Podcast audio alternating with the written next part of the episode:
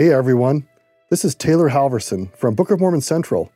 We've had a lot of requests to add our weekly Come Follow Me videos with myself and Tyler Griffin to our podcast. We are very excited to do this. However, just know that we use a lot of visuals in our videos. So if you ever want to see the visuals, check out Book of Mormon Central on YouTube. We hope you enjoy. I'm Taylor. And I'm Tyler. This is Book of Mormon Central's Come Follow Me Insights. Today, Alma 17 to 22. So let's begin with a story today. Now, we're getting into a bunch of missionary chapters, and we're going to be spending time with some missionaries who, earlier in their lives, you would have never imagined that the stories we're about to read would have ever happened. And so there's a principle here that your past does not predict or determine your future. And let me just tell you a small story. So I grew up in the frozen wastelands of Minnesota. Actually, it's a very beautiful place. It's known as the land of 10,000 lakes. And probably there's more lakes than that. It's interesting, as a kid, I remember we took a trip to a state park. And we went to this lake, and we actually we visited lots of places like this growing up as a family. The lake was not of any particular significance. Uh, it was surrounded by trees, and there was a small outlet that created a little stream and the stream was probably, I don't know, not very wide, maybe about as wide as I can stretch my hands. And enough that you could actually walk across the stream on there was a pile of rocks. And what was interesting about this is that this nondescript lake and this nondescript stream actually is the headwaters of the third largest river basin in the entire world. It's the headwaters of the river that drains 41% of the land in the lower 48. And you probably guessed by now, it's the Mississippi River. It was Lake Itasca. Now, if somebody had told me, and I didn't know anything about geography, this little lake is the source of this mighty river that powers the economy through the, uh, through the Midwest and is the way that people have traveled and communicated for years by using this river. I just would have never believed it. That little lake and that little stream, I could have never foreseen that it become this mighty, powerful grand river that have shaped years of people's lives in the Midwest. Similarly, when we look at the lives of Ammon, Aaron, Omner, Himni, and others who were told earlier scriptures they were the very vilest of sinners, we could not imagine that their early life could have ever led to who they became. Now, what's interesting here is that the gospel creates these inflection points in our lives. The power of the love of Jesus Christ through the atonement can change us drastically, where we can become something completely unexpected. And that's part of what we're going to be looking at today, among other things, that our past does not predict the future. And if anything, if we stay on the gospel path, that will predict our future, that we will be welcomed in to God's kingdom. Wonderful intro. So, chapter 17 opens with a glorious reunion between Alma and these four sons of Mosiah Ammon, Aaron, Omner, and Himni. It's been 14 years since uh, they last saw each other. And considering their rough past, uh, the, those beginnings that they had, you can picture that moment of uncertainty when Alma meets them, thinking, You still good in the gospel? And them thinking the same thing, You still good in the gospel? And they find out that Alma's been on this mission among the Nephites, and he finds out that they've been on this 14 year mission among the Lamanites, and they're doing great, and seven whole cities of Lamanites have been converted. And it's just this beautifully glorious reunion. Now, if you look at verse 2, the first half of that verse describes this exceeding joy. The second half of verse 2 explains, begins to explain what uh, Ammon, Aaron, Omner, and Himni went through. To do this part, I want to, to use a little analogy on the board, okay? So this is going to represent the, we'll call it the, the readiness the readiness o meter. Okay? Now, it's totally made up. It's not scriptural. It's just an overlay to try to understand what's going on. The readiness o meter is going to be this arbitrary measuring device that will tell us how ready somebody is, either to, to serve or to teach or to lead, or ready to receive and act on the gospel and make covenants. So in this case, we watched the four sons of Mosiah when they were uh, in those early years, 14 years previous to this, when they were out with Alma. They are not ready to teach the gospel. They have that converting uh, opportunity that uh, they and Alma went to, went through together, and now they began at that point their preparations to become ready to be instruments in the hands of the Lord. So let's let's watch their readiness change. Okay, so they they come from a very low state of readiness, and then let's watch as they increase. Look at verse two. We're going through the second half, halfway down where it starts. Yea, and they had waxed strong in the knowledge of the truth, for they were men of sound understanding, and they had searched the scriptures diligently that they might know the word of God. You'll notice they didn't just have this converting experience and say, okay, let's go on a mission.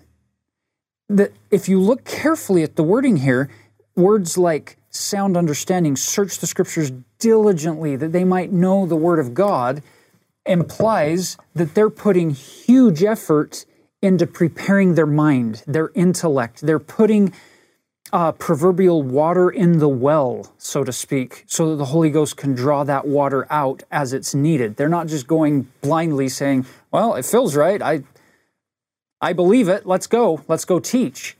So they prepare their mind, and I know that we've got to be careful not to pigeonhole and limit verse two to only the mind, but just so we can talk through it in a in a overlay sense we're going to pigeonhole it and stick it all in the mind for a minute.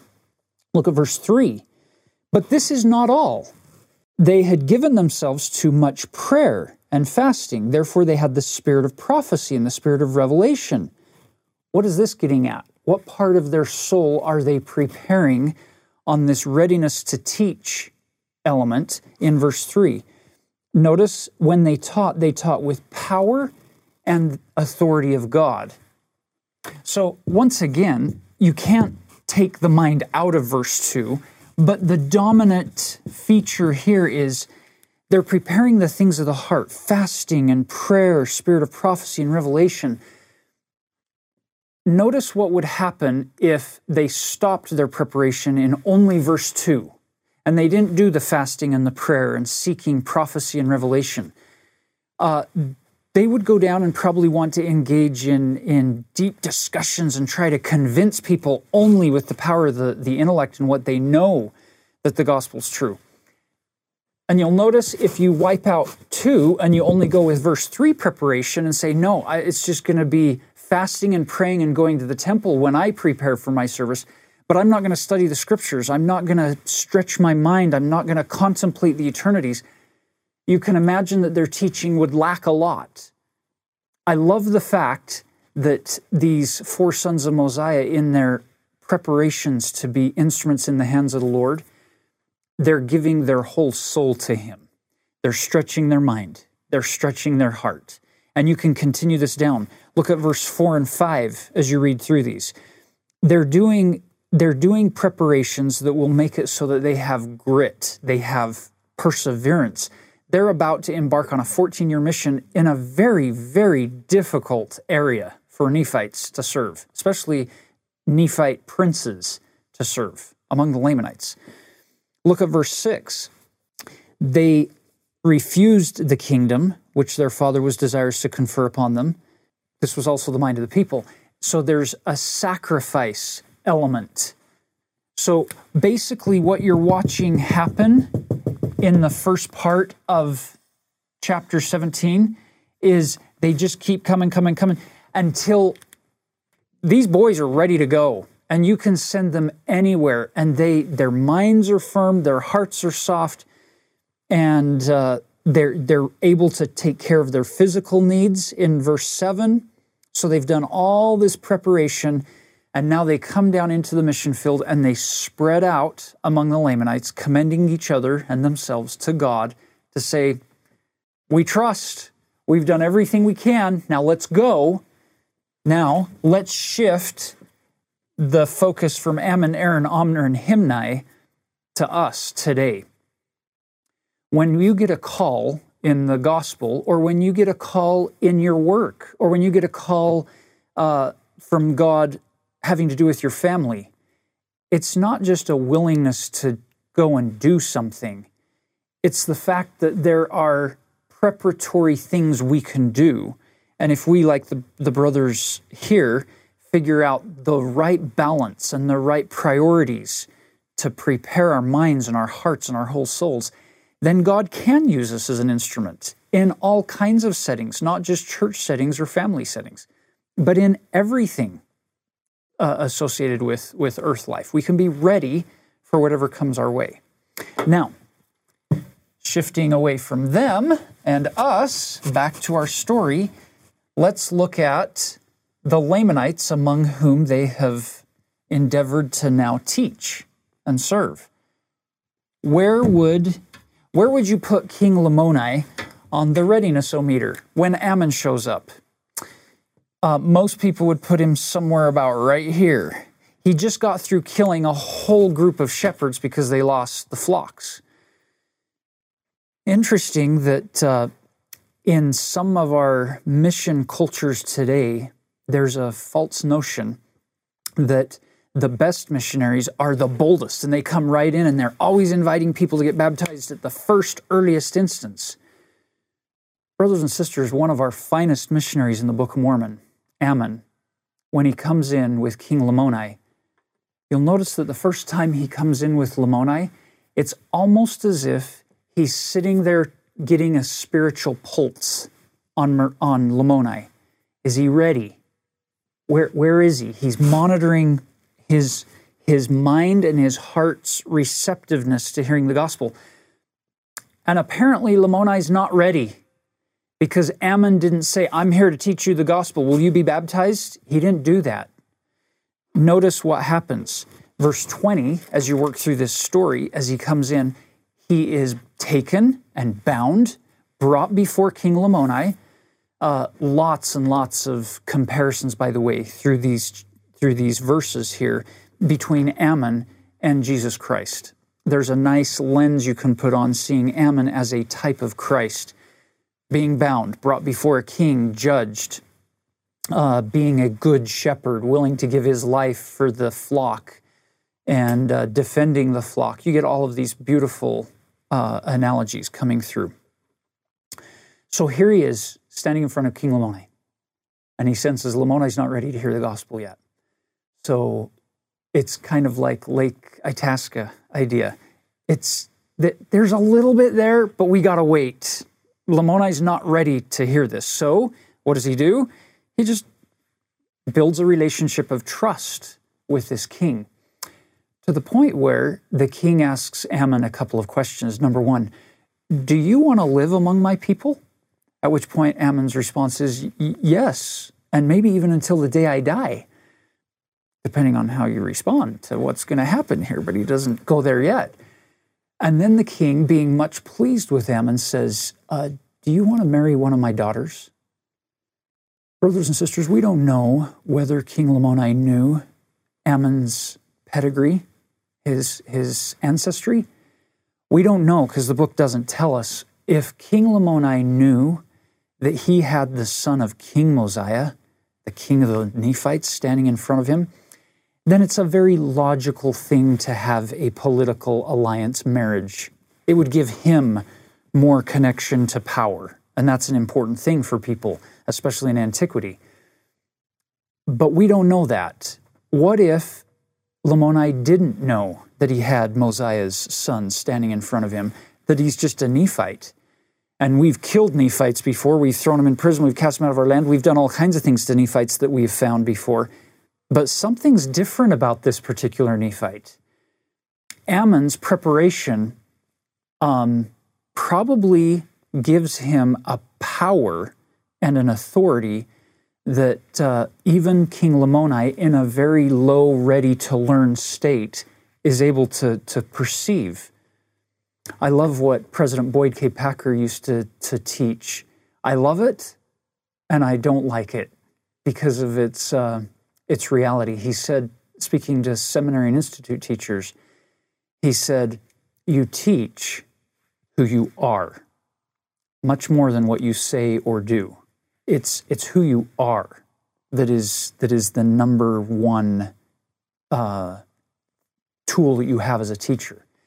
I think you're seeing that here with Ammon. Even if King Lamoni knew that it was Mosiah's boy, there's still something powerful about uh, the way Ammon is able to stand there with a quiet confidence and a quiet dignity that is just palpable. It's moving. And so then Ammon's response to this question, Do you want to marry one of my daughters? is very simple. No, I, I didn't come to find a bride. Uh, I want to be your servant. I want to serve you. Notice, Lamoni's not ready to be invited to get baptized or to hear the gospel yet. So what does Ammon do? He says, I want to serve you. So the king says, All right, I'm actually in need of some more servants. I just killed a batch of shepherds. So, yeah, we've got some openings. So he, he assigns him to go and feed the flocks. Look at verse 26. After he had been in the service of the king three days, pause, time out. After he had been in the service of the king three days, Notice sometimes scripture study can be enhanced if you just slow down every once in a while and look at what it doesn't tell you. Not just what it does tell you, but what it doesn't tell you. if he's been in the service of the king three days as a servant, what do you think it might have been like for Ammon at the end, at the close of day two, as a servant? As he's walking back from the fields or from taking care of the animals as a servant does, menial labor, as he's walking back to get some food and maybe get some rest with the other servants. What might the potential voices of discouragement been inside of his head? Because Satan doesn't give anybody a free pass. So, what might he tried have tried to uh, convince Ammon of after two long, hard days of working. Can you, can you picture this?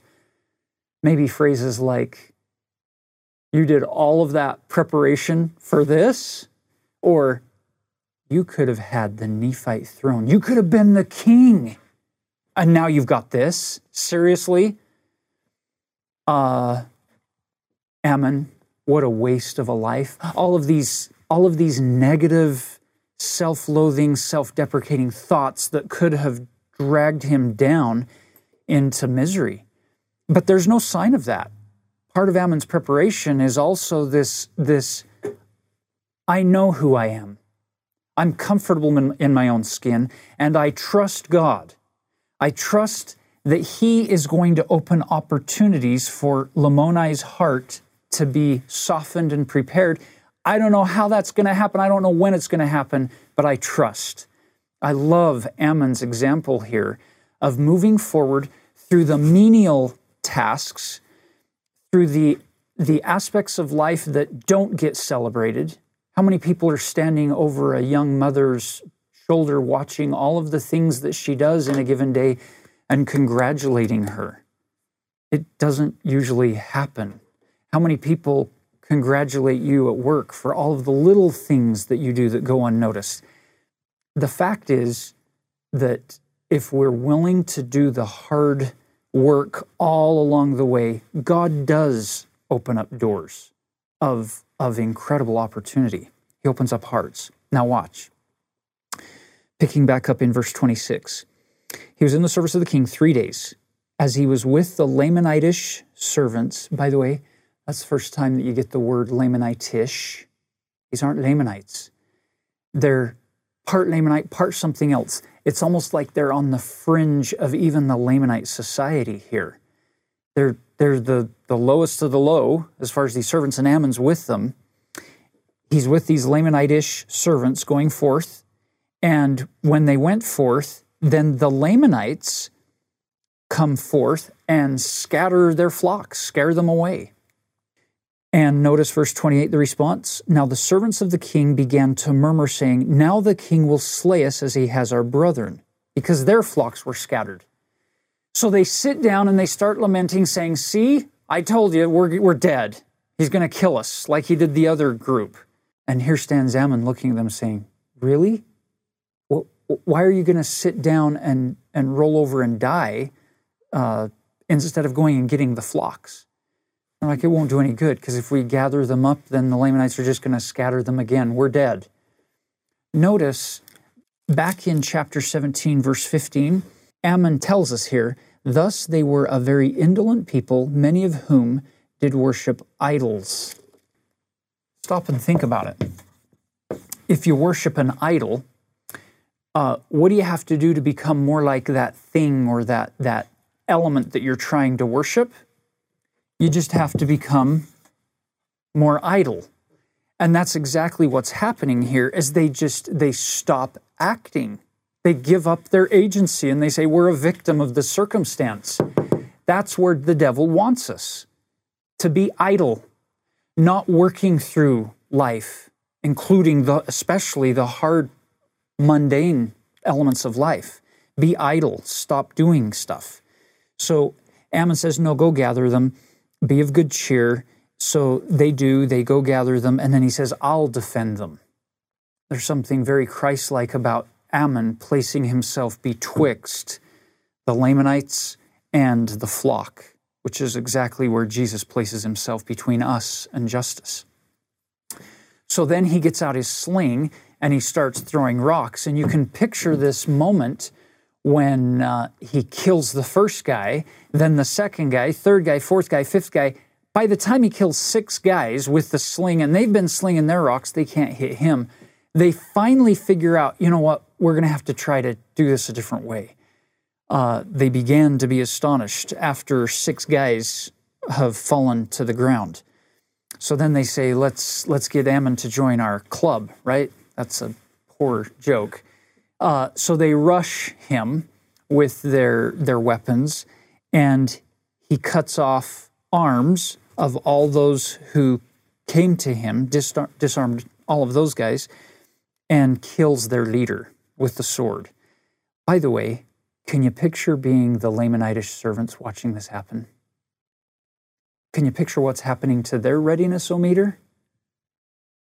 Wow this miracle that's unfolding in front of them, they're like, okay, th- this is amazing. This guy cannot be killed. He's superhuman. So these these uh, robbers run off, and then where does Ammon go? He doesn't go back to the group and gloat in his success. He doesn't draw any attention to it. He doesn't go back to King Lamoni and say, "Hey, look what I did for you." He keeps serving he sought not his own. He's waiting for God to do the work. By him doing his best effort, then he lets the effort do the talking. He doesn't do the talking. So he goes and he starts feeding the, the horses because that was the next thing that was required of the servants, right? Chapter 18 is filled with all of these uh, incredible interchanges early on between Ammon and King Lamoni where Lamoni has no idea how to even address him. He can't figure out what's happened uh, and who he has standing in front of him. He's, he's convinced at, at one point that he has the Great Spirit himself standing there. And then Ammon, reading those thoughts, tells him, No, you're in chapter 18, verse 17. I say unto you, what is it that thy marvelings are so great? Behold, I am a man and am thy servant so here's this guy who is so powerful who places himself in underneath King Lamoni. I, am your servant. There's something beautiful about that for leaders in the Church of Jesus Christ of Latter day Saints. To say, I am not bigger or better than you. I am your servant. How can I serve you? How can I help you? That opens hearts quicker than anything. That Christ like humility and love and service attribute. Now, watch what happens with this process. So, the more Ammon talks, the more King Lamoni's readiness raises. So, if somebody in this arbitrary measurement, if somebody's over in here, they're not really ready to hear the gospel.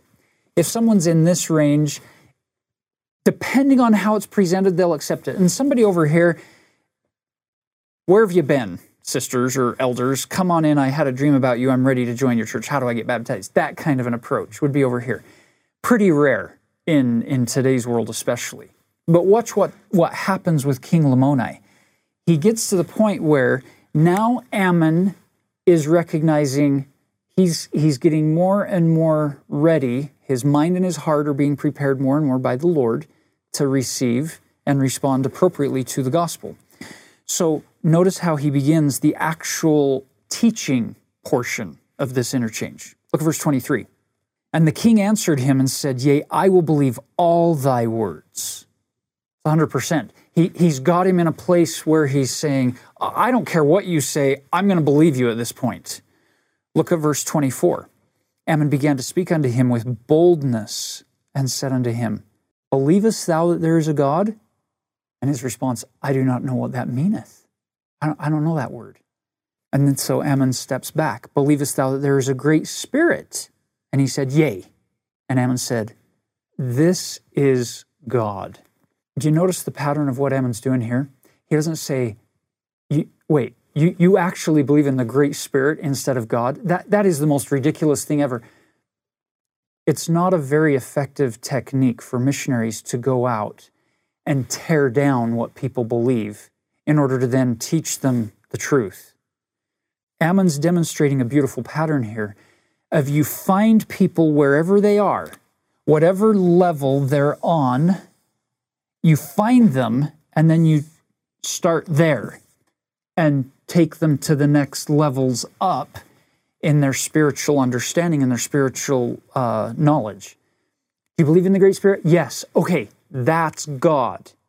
So you're not backing him into a corner, making him feel dumb because he believes in the, the Great Spirit, but you're saying, let's take what you believe. This is the President Gordon B. Hinckley principle of bring all the good that you have and see if we can add to it. We're confident that we can, the way that uh, President Hinckley always spoke about our missionary efforts. And that's exactly what's happening here. So once we get his great spirit combined with knowledge of that's God in place. Now, watch the progression of the elements of the gospel that Ammon's going to teach to him. So you'll notice in verse 36, when Ammon had said these words, he began at the creation of the world. He begins at the beginning. There's God. Now we go to the creation, the creation of Adam, all things concerning the fall of man. Then he opens up the Holy Scriptures and shows everything that had happened down to the time that Father Lehi left Jerusalem. That doesn't end there. Verse 37, we open up the scriptures that Nephi brought and talk about the journeyings through the wilderness and coming to the promised land. And then, verse 39, we finish with the plan of redemption. So we have the creation, the fall, the atonement laid out on a foundation of a belief in God using the scriptures as the main source here to, to teach these doctrines. And Lamoni passes out in the Spirit. He is overcome in the Spirit. And we open up chapter 19, which is a chapter with three, uh, three really, really important women being mentioned in the Book of Mormon. So, first, uh, after two days, King Lamoni's wife calls in Ammon to say, Should, should I bury him? Ammon says uh, to her, Don't bury him because he is going to rise tomorrow. Notice verse uh, 9. Ammon said unto her, Believest thou this? And she said unto him, I have had no witness save thy word and the word of our servants. Nevertheless, I believe that it shall be according as thou hast said. At which point, Ammon has this reflective moment where he says, Blessed art thou because of thy exceeding faith. I say unto thee, woman, there has not been such great faith among all the people of the Nephites. Isn't that interesting? These missionaries have come down among the, the Lamanites to teach them the gospel and to increase faith. And now he meets this woman and he says, I, I haven't found that much faith even among all the people of the Nephites. So she sat there by his bed that whole day and that night, and he rose according to the words of Ammon in verse 12. And he stretched forth his hand unto the woman his wife, and he said, Blessed be the name of God, and blessed art thou. There are two people in scriptures that you're commanded to love with all your heart the Lord thy God and your spouse.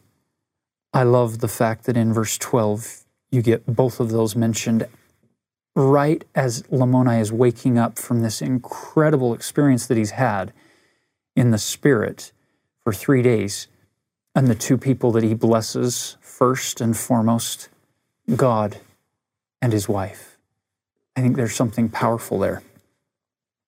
So after King Lamoni has woken up from this uh, uh, amazing conversion experience, he preaches to his wife. She falls down in joy. Lamoni falls down in joy. Ammon falls down in joy. And everybody in the household basically has been overcome with the Spirit, except for one woman, Abish. And it says, verse 16, it came to pass that they did call on the name of the Lord in their might, even until they had all fallen to the earth, save it were one of the Lamanitish women, whose name was Abish. She, having been converted unto the Lord for many years, on account of a remarkable vision of her father. So we get this one of the few named women in the Book of Mormon here in Alma chapter 19. I find this to be one of the most fascinating episodes in the Book of Mormon. And the reason is I think Abish is far more powerful and, and valuable for us as a witness about God than we perhaps may have realized. And let me just share just a couple of potential possible insights here. So let's take her name. Uh, it can be broken down into two different Hebrew words. The word Ab means father. And you find the word Ab in names like Abraham or Abraham, and Abraham means father of multitudes. And it's interesting because Abraham's name actually is a signal around the covenants that God has made with him. That the Abrahamic covenant is about God multiplying Abraham's posterity. So that's what Abraham or Abraham means. And the word Ish means man. So you, in Hebrew, if you put those two words together, Ab Ish, her name would simply mean father is a man. Now, this is a proposal. I mean, we don't know with 100% certainty that this is all totally correct, but I'm just offering a proposal here that we are told the Book of Mormon that the people who wrote knew Hebrew and Egyptian, and these two words are Hebrew names. And if you put them together, you actually get the sentence Father is a man. I actually think what's going on here is that her name signals a truth that is actually packed in to the narrative. And what's interesting here, if we could translate this back into Hebrew, the word father seems to show up twice. You have it in her name, Ab, like Abish or Abish, And at the end of the verse, it talks about this remarkable vision of her father. And over the years, when I read that, I thought, oh, that's interesting. She had a very righteous father who'd had a vision of God, and her father taught her that truth, and she was converted. And therefore, she had silently been a believer all along. And so when this whole experience happened, she was already converted and didn't fall down. But as I learned about the potential Hebrew meaning of her name, I wondered actually if there's something far more significant. In fact, it may be that her name wasn't simply indicating that her earthly father had a vision. I wonder if her name literally is a testimony of something that she had learned in her own vision. I wonder if Abish actually had a vision of God the Father, and that she learned in that vision that God the Father, God the Father is a man. And that actually would be stunning and revelatory. And if this proposal is correct, it would mean that Abish is the only named woman in Scripture, aside from Eve, that actually has seen God the Father, which makes her story all the more remarkable because she's evidence that all of us have access to God in his full glory. And I just love the possibility that her name may actually witness about one of the most important things about God the Father that he is a man. In fact, most importantly, he is the man of holiness. And that's the experience that Lamoni and his whole household are experiencing the overwashing holiness of God's love that has caused them to sink down into joy. It's fun to have options available. So, since the text isn't clear, like Taylor's talking, you have a couple of ways that you can look at this, this wording with Abish. You'll notice now we've talked about Abish and we've talked about Lamoni's wife. There's that third woman mentioned in Alma chapter 19. And she comes, we have to go back in time, back to verse 13. Right after he woke up, he says to his wife, For as sure as thou livest, behold, I have seen my Redeemer, and he shall come forth and be born of a woman, and he shall redeem all mankind who believe on his name. So Lamoni recognizes that God, who's going to come down to earth to save us, this, this Redeemer, is going to be born of a woman. So here we get mention of Mary and her role in this process. Now, Taylor mentioned already the fact that the, the whole group, uh, Ammon, Lamoni, and his wife, have fallen to the ground.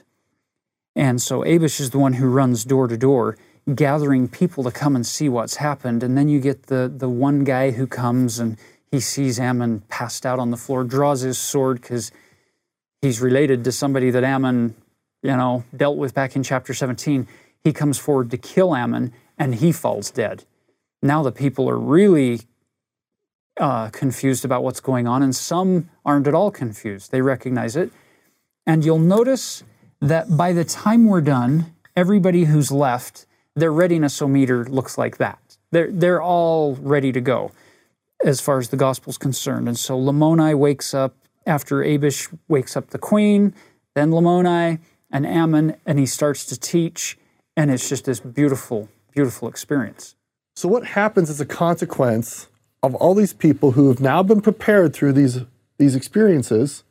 Many of them, we look in verse 35, and it came to pass that there were many that did believe in their words, and as many as did believe were baptized. And they became a righteous people, and they did establish a church among them. I just want to point out that in addition to the common understanding we all have about the word righteous, there's actually a covenantal meaning for the word righteous. In fact, actually, uh, in scriptures, particularly in the Old Testament, the word righteous often is a code word. I don't mean to speak in code, but it often means to be in covenant relationship with God. So if you've made covenants with God, you are righteous. And if you keep your covenants, you are righteous. And if you look at what's going on here, what do these people do? They get baptized. They've made this covenant with Jesus Christ. And so that is being in the paths of righteousness. And notice that what do they do to help them stay in the paths of righteousness or to stay on a covenant keeping uh, life path? They did establish a church among them. And if you think about our church organization today, the whole point of the church organization is not potluck dinners or road shows or all these things that we do. That is not the point, although those things might help. The main point of church is for us to gather together to reinforce the covenants that we have made. If you think about every week at church, it's about partaking the sacrament. It's renewal of the baptismal covenant. So I want you to think that if you wonder, like, am I a righteous person? Well, are you in covenant with God? Then yes, you're righteous. No, we all make mistakes. I didn't say whether any of us were like without sin. That actually is not necessarily what's being mentioned here by the word righteous. It's about being in covenant with God. So if you are being purposeful and meaningful in your covenant making with God, that puts you in the camp of righteousness. And that is what's going on here in Alma 35 that the people that Ammon has gone to teach have become righteous. That is, they become covenant making, covenant keeping people, and they've established the church to help them stay in the paths of covenants or in the paths of righteousness. Okay, now let's shift gears away from uh, what's going on with Ammon and Lamoni over towards Aaron and his brethren that went with him. In chapter 20, as you read through that one, you're going to find that uh, he, Ammon, gets this this revelation from the Spirit to say, Your brother is over in Middoni and he needs to be released from prison. So he tells Lamoni about this, and Lamoni says, Well, that king's my friend. Let's go. I'll go with you. So they, they head that direction. On their way en route, they run into King Lamoni's father, who happens to be the king over all the Lamanite lands. And uh, here's Lamoni, this new convert, who is so excited to share with dad his conversion story and the, the glorious change that has taken place in his mind and his heart and his whole soul and, and among his people. And he's shocked when his dad isn't just uh, neutral, but really negative about that experience. Notice the response in chapter 20, verse 13. Now, when Lamoni had rehearsed unto him all these things, behold, to his astonishment, his father was angry with him and said, Lamoni, thou art going to deliver these Nephites, who are the sons of a liar.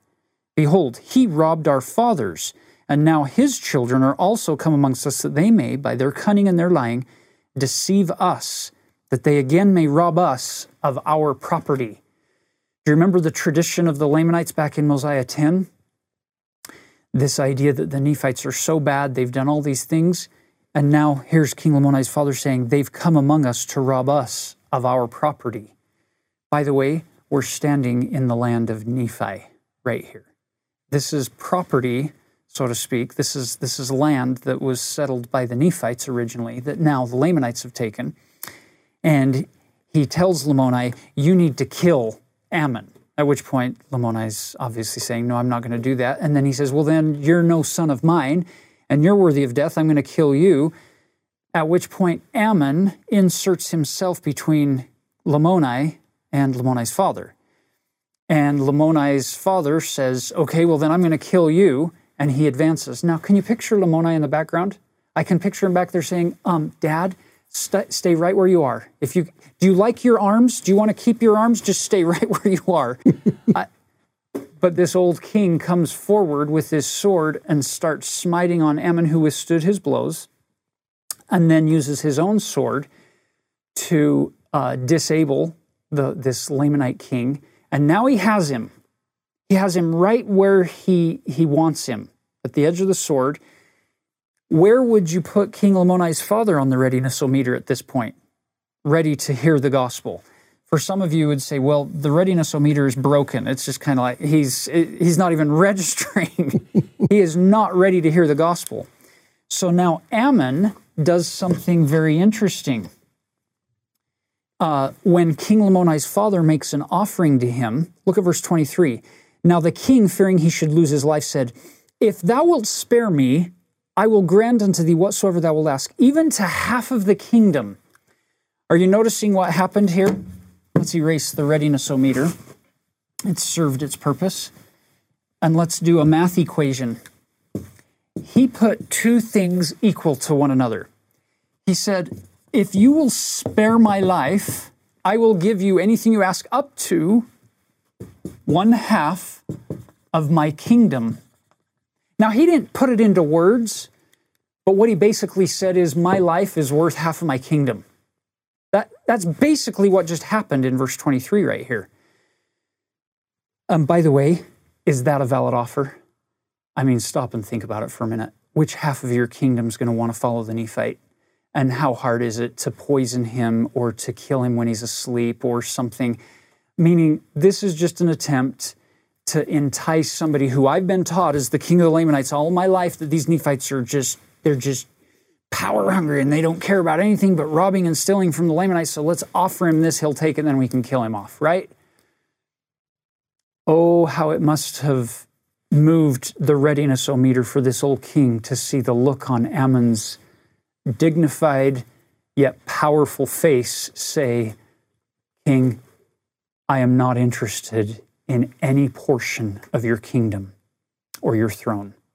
I didn't come down here to take kingdoms. In fact, I gave up the Nephite kingdom to come down here to be a servant among your people. I don't want your kingdom. All I want is for my brothers to get out of prison and for your son Lamoni to have a little bit of religious freedom in the land of Ishmael, in his own city. At which point the king says, That's all you want? Yeah, that's it. Okay, done. Now he goes home. King Lamoni's father goes home. And the Holy Ghost now gets to teach him over and over and over again what happened out there on that day. Uh, once again, the quote from Elder Maxwell, the, the concept from Elder Maxwell. Some of history's greatest sermons are preached from the pulpit of memory to an audience of one. I think that's happening with King Lamoni's father. So after getting Aaron out of prison, Ammon goes back home with Lamoni to Ishmael, and Aaron is directed by the Spirit of the Lord to go and visit this king. So we we skip over. You, are going to be reading on your own, uh, chapter 21 with Aaron's initial struggles. Let's pick up his story with the king in chapter 22. Notice as after he got out of prison from Ammon, you can imagine the little district meeting or zone conference that would have happened right there of, wow, how did you get all this success? And Ammon giving him the formula. Now watch how perfectly he applies the training. So he goes into the king, verse 2 of chapter 22. He bowed himself before the king. We're the brethren of Ammon. And look at verse 3. Now, O king, if thou wilt spare our lives, we will be thy servants. They learned their lesson really well, didn't they? But the king said unto them, Arise, for I will grant unto you your lives, and I will not suffer that you shall be my servants, but I will insist that you shall administer unto me. King Lamoni's father is not over here in his readiness o meter. Over these days or weeks, however long it's been, the Spirit has been working with him where he says, I don't want any more servants. I've got so many servants, I don't know what to do with them, but I don't have anyone who can teach me the gospel. I've been troubled in my mind. I, I need to learn. Teach me. So his heart is already open. God opened it through the, these experiences that he's had. And so you'll notice that Aaron is able to jump right in and teach. He teaches about God in verse 7. Then he teaches the combination of God and the Great Spirit, same thing. And then in verse 10, the creation, the fall, the atonement. You get the scriptures being opened up by him. It's the same pattern, the redemption. Now, the conclusion. Look at verse 14. Since man had fallen, he could not merit anything of himself. We don't deserve anything for ourselves. But the sufferings and death of Christ atone for their sins through faith and repentance, and so forth, and that he breaketh the bands of death. Okay, and then Aaron expounded all things unto the king. Now go to verse 15. It came to pass that after Aaron had expanded these things unto the king, or unto him, the king said, now, watch. You're going to get another math equation, a math equality that's going to be set up by King Lamoni's father. He says, What shall I do that I, may have this eternal life of which thou hast spoken? Before this, this Lake Itasca principle, this I mean, we used it referring to the, the four sons of Mosiah, but it applies to Lamoni and his father as well. What started as this little thing, I'm only concerned about this, it's now grown. Now I'm focused on this. I want eternal life. Notice what he equates, uh, what he's willing to give up in order to attain eternal life. What shall I do that I may be born of God, having this wicked spirit? Rooted out of my breast and receive his spirit, that I may be filled with joy, that I may not be cast off at the last day. Behold, said he, I will give up all that I possess. Yea, I will forsake my kingdom that I may receive this great joy. I love the fact that this king has now gotten to the point where he says, I, I don't even care about my kingdom at this point. I'm willing to give it all up in exchange for eternal life that Aaron has taught me about and that the Spirit has, has borne witness to my soul. Now, Aaron, recognizing the complete soft heart and the readiness of the king, he doesn't say, Oh, good, we've arrived, because there's one step more. And Aaron invites that step. And then you get the final step in verse 18 when the king now, instead of turning to Aaron saying, What do I need to do? Aaron gets him to turn to God. This is one of the sweetest prayers in all of Scripture, coming from a guy who didn't get raised by parents who taught him how to pray and how to address God. Look at the, look at the raw, authentic power that just comes from Lamoni's father as he addresses this, this being that he so desperately wants to come to know.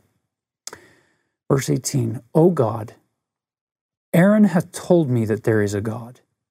And if there is a God, and if thou art God, wilt thou make thyself known unto me, and I will give away all my sins to know thee, that I may be raised from the dead and be saved at the last day. And now, when the king had said these words, he was struck as if he were dead. So we get one more equation to finish it off in verse 18, which some of you would say, well, this is the same because of John uh, in the New Testament saying, in the intercessory prayer, Jesus says, And this is life eternal, that they might know thee, the only true God, and Jesus Christ, whom thou hast sent. But King Lamoni's father is looking for this personal connection with God and notice what he was willing to give up something way more difficult than a kingdom, something way more painful to extract than possessions. He's willing to give up all of his sins. Brothers and sisters, as you, as you contemplate these chapters and watching God work with people on their own level of readiness, and their willingness to use agency to increasingly connect with God, you can use this as a pattern, as an overlay in how we serve each other, how we approach the throne of grace, and how we prepare ourselves to not just receive of God's goodness, but then become instruments in His hands to spread God's goodness. That's what covenant uh, covenant relationships are all about. It's not a selfish thing. It's a share the wealth, spread the goodness. And we do that by loving, by serving, and by trusting in God and building these relationships with people that, that are uh, meaningful to point them to then building relationships with God. So, in closing, I hope that we can all come to the point where we, like the father of King Lamoni, can actually, with sincerity, say to God, I will give up all of my sins to know thee. That's the target. That's our goal. And we leave that with you in the name of Jesus Christ. Amen.